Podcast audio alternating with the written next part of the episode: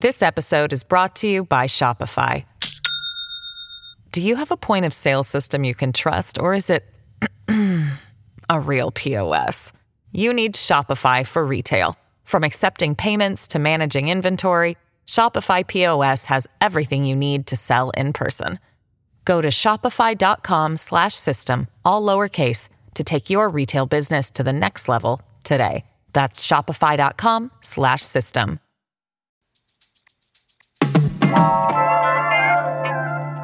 So it looks like SNPLMA is back in the news.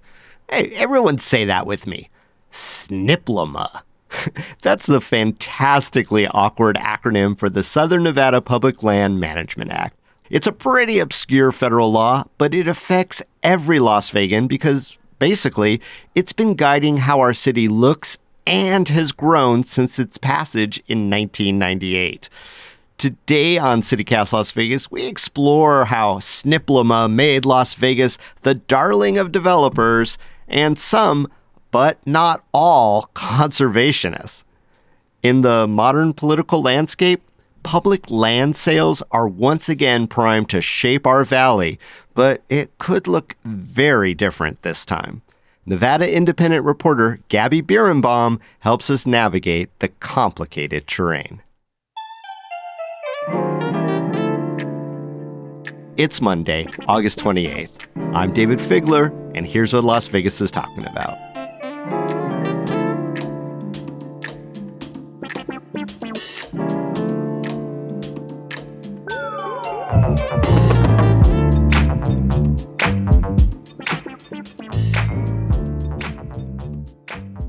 Nevada independent reporter Gabby Birenbaum, welcome back to CityCast Las Vegas.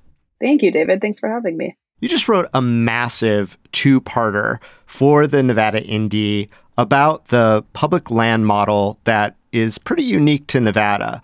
Let's start with the person most associated with sort of our policy in public lands in Nevada. And that, of course, is former Senate Majority Leader Harry Reid, the boy from Searchlight, Nevada. Gabby, how would you generally describe Harry Reid's model of public land brokering? Yeah, this was something that Harry Reid really pioneered throughout his decades um, in the Senate, and specifically in the 2000s, in this case, and during the Bush administration, is when he did the bulk of these lands bills. Um, so the way the model worked is that Harry Reid, working with either uh, John Ensign for most of these, but before that, Richard Bryan, their respective staffs would go out um, into different counties in Nevada and they would learn about various what they call encumbrances on pieces of land that they wanted to resolve.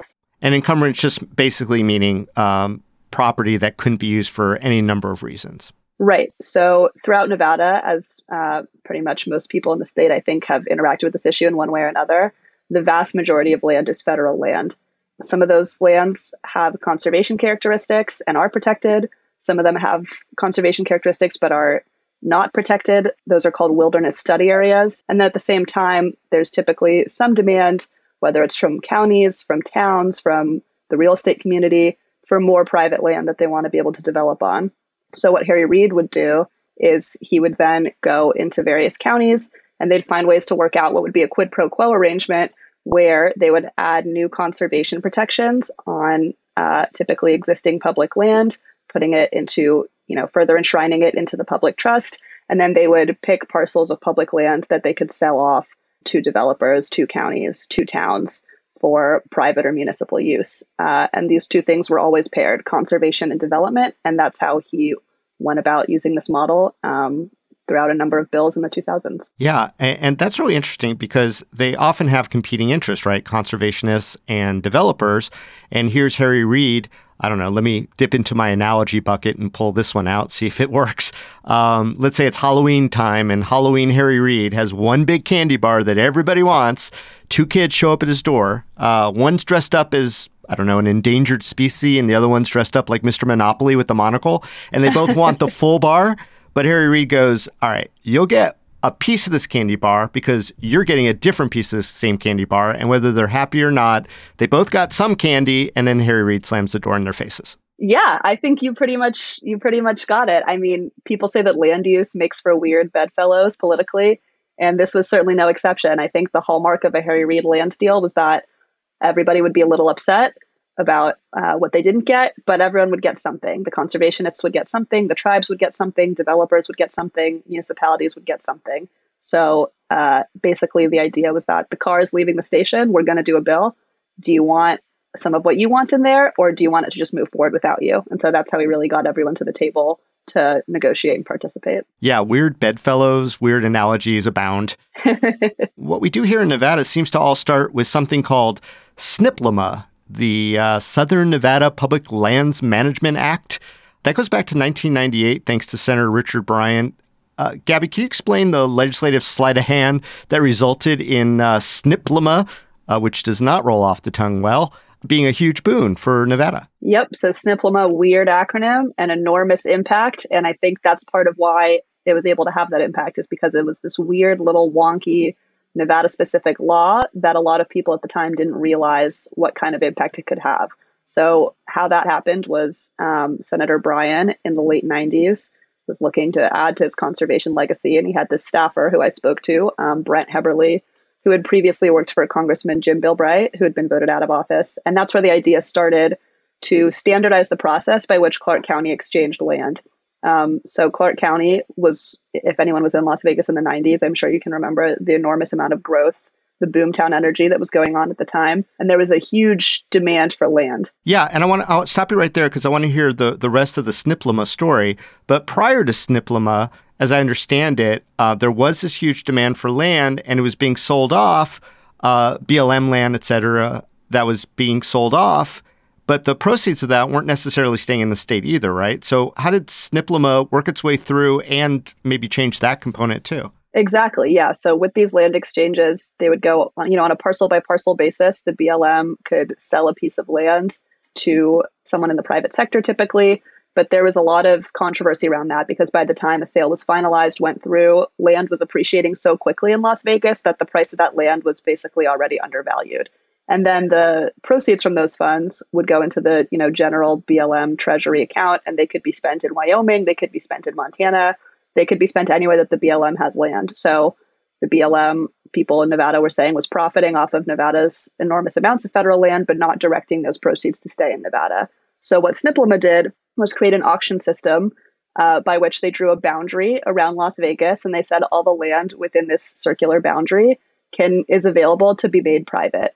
So the BLM would prepare a parcel, sell it at auction to the highest bidder, so that you know the market was determining um, the the rate there. And at some points, even I believe it got to two million dollars per acre for certain parcels of land that were really valuable. Oh, wow! And then, yep, the money generated from those sales would go towards a Nevada specific account towards a number of priorities in Nevada, most of which are related to conservation. So a lot of those are for conservation initiatives in Clark County. That can be protection for threatened species.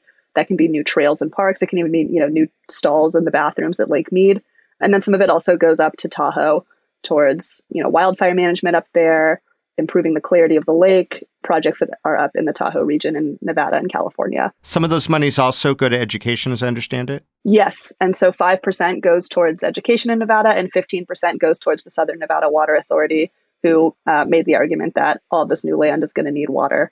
So yeah, you, you, need, you need to give money to us to be able to service it. Sure, that makes sense. So, I mean, did anyone realize just how much money that would generate? Um, because it seems like it probably has generated quite a bit at those at those figures that you mentioned. Yep. So it's generated four billion dollars. I think even the people in Senator Bryan's office were surprised just how big it was. But I think they certainly had an inkling. The difference was that a lot of people outside of Nevada did not have an inkling. A lot of people said to me, if anyone had realized just how much money this was going to generate, uh, and just how politically advantageous this would, would prove to be for the Nevada delegation, they might have never let it happen. And we might have never had a SNPLMA. Uh, you know, being on the ground here during that time, uh, it was clear to everyone, I think, that, you know, we were about to embark in the late 90s on a major glow up of our city. and it, it, sounds to me that, you know, whether or not Senator Bryan realized how big that was or not, his colleagues, the feds, basically, they didn't predict any of it. Yeah, I think people didn't. And even I spoke to someone who talked about the uh, Congressional Budget Office analysis that came out of SNPLMA that way undervalued how much money it was going to generate because they just had no appreciation, understanding for the value of land in Las Vegas and how quickly it was increasing. So, did other Western states follow our lead, or are we really the only ones doing it this way? No one did. No one was able to craft a similar arrangement for themselves. Nevada, you know, has the unique issue of having so much federal land and having it be so close to Las Vegas. That's a bit of a difference in Salt Lake City, for example, or in Phoenix, which is surrounded by a lot of state land that the state of Arizona controls and they're able to sell in order to manage growth around Phoenix and around Tucson. So the need for it was stronger in Nevada. And I think once it was clear how much money it was going to generate, I don't know that any other state delegation would have been able to uh, get something like this through. Yeah. And of course, Harry Reid growing in power uh, over this period of time probably didn't hurt things. Yeah, there were definitely attempts to take down SNPLMA. There were attempts to redirect where those funds go to, and there still are. There are people who say it should go towards the general treasury. There are even pe- people who wonder why that money doesn't go towards paying down the national debt. But every time they've tried to change it in the budget, uh, Harry Reid was able to defend SNPLMA. And in recent years, the entire Nevada delegation, Republicans and Democrats, have successfully defended it as well. Yeah, one of the rare bipartisan locksteps that everyone in the state uh, probably agrees upon. Yeah, I think no one wants to be the one to you know keep the state from billions of dollars. yeah, I imagine that might be politically dangerous. Not the best.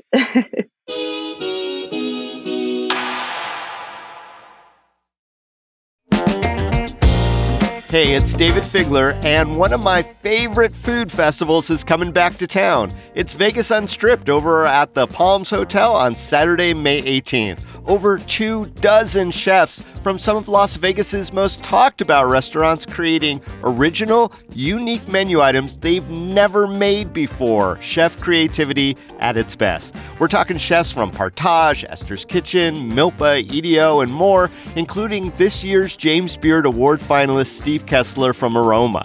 Tickets are $150 and are all inclusive of food and drink, so you don't have to pay for anything once you're inside, no hidden up charges. I went last year and it was so crowded in the best possible way. We got one remarkable dish after another, and while it was a little indulgent, here's the best part the net proceeds go to local charities. So head on over to vegasunstrip.com to get your tickets now.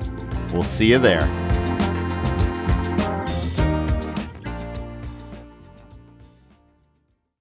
This episode is brought to you by Shopify.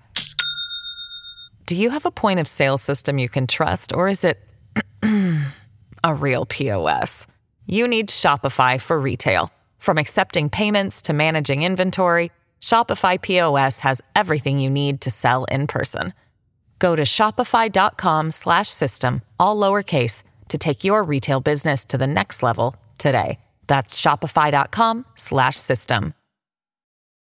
So I'm going to oversimplify for just a second, Gabby. It, seems like there's there's two components: what the developers can build and what the conservationists can preserve. Just to mm-hmm. oversimplify it. So, given those two categories, what are some of the landmarks, I guess, in both that SNPLMA has created in Southern Nevada that our listeners might be familiar with? Yeah, so I think if you had an aerial image, which I do in the story of the Las Vegas Valley in the late 90s, and you have an aerial image today, you can see just how far sprawled out Las Vegas has become. You know, there's little lights popping up on Google Earth where there was just desert before. So a ton of master plan communities out in the suburbs.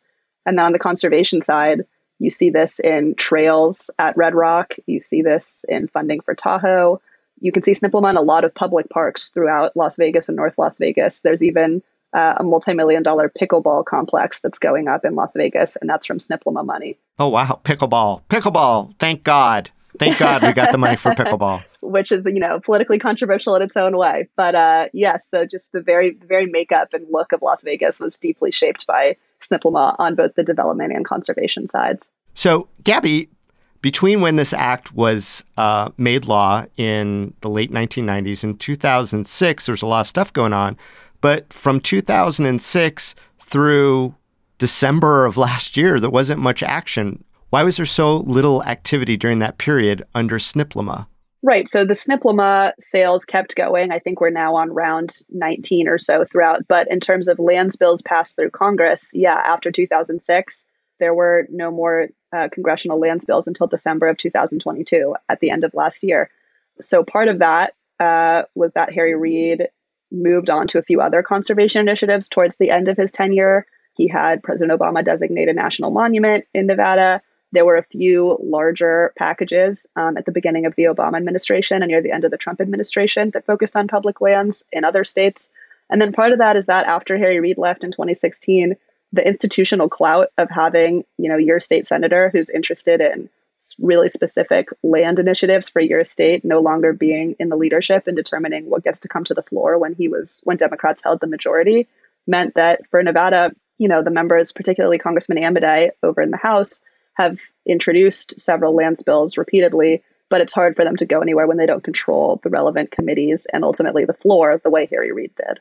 So, Gabby, what current projects are being pursued under SNPLMA from the rest of our delegation? Yeah, so there's a few lands bill proposals that are floating out there right now. One of them is Congressman Amodei. His is called the Northern Nevada, uh, I believe it's called Economic Development and Conservation Act.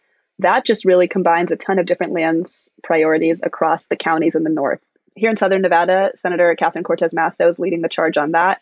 So she wants to further expand the SNPLMA boundary by about 6,000 acres that would allow for more development, mostly along the I 15 corridor out into basically towards the California border to expand Las Vegas out to there. In exchange, there would be about 2 million acres of new conservation throughout southern Nevada. And then Senator Rosen as well has a proposal up in northern Nevada and Washoe County. With the Southern Nevada effort being led by Catherine Cortez Masto. I've heard that referred to as the Clark County Lands Bill. Correct. It seems to have divided conservationists.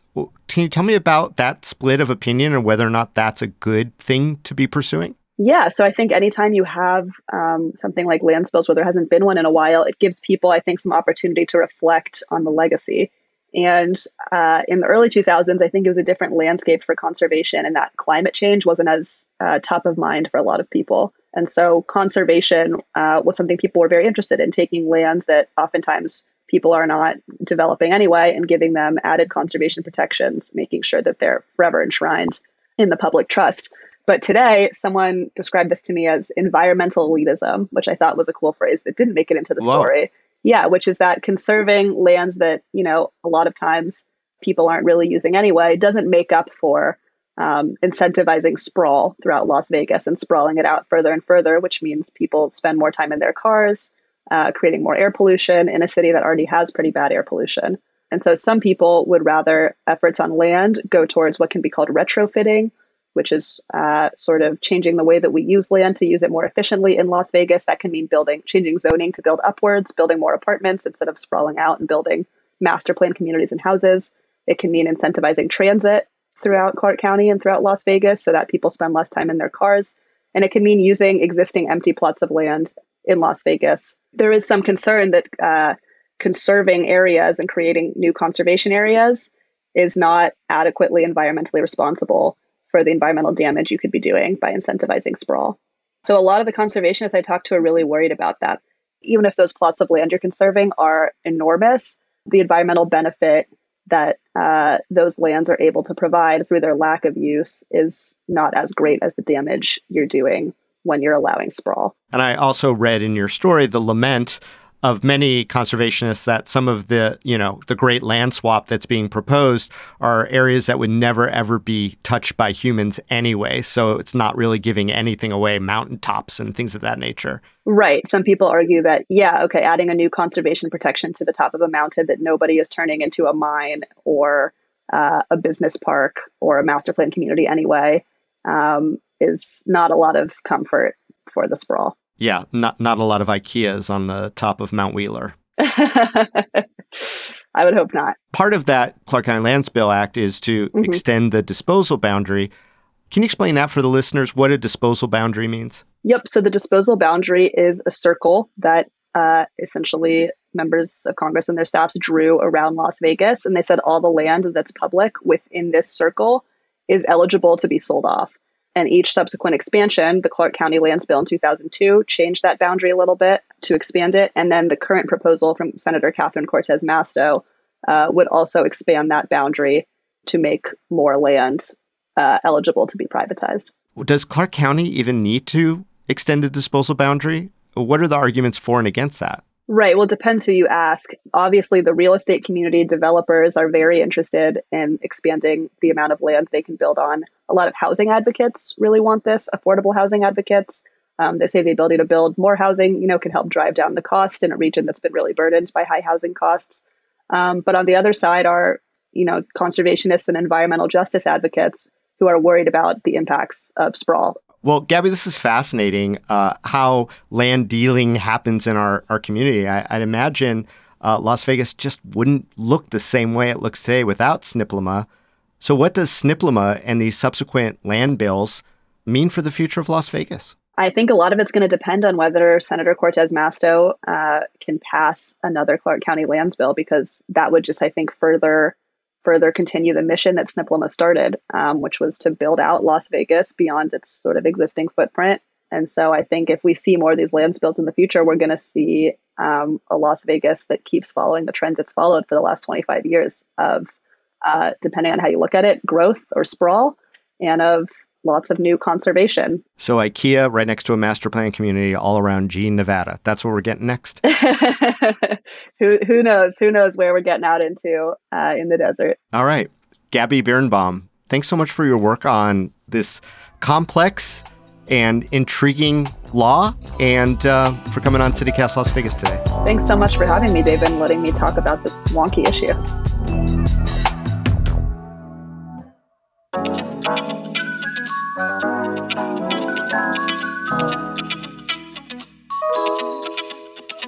That's all for today here on CityCast Las Vegas. If you learned something new today, go share this episode with one of your friends. Knowledge, well, that's power. Hey, we'll be back tomorrow morning with more news from around the city. Take care.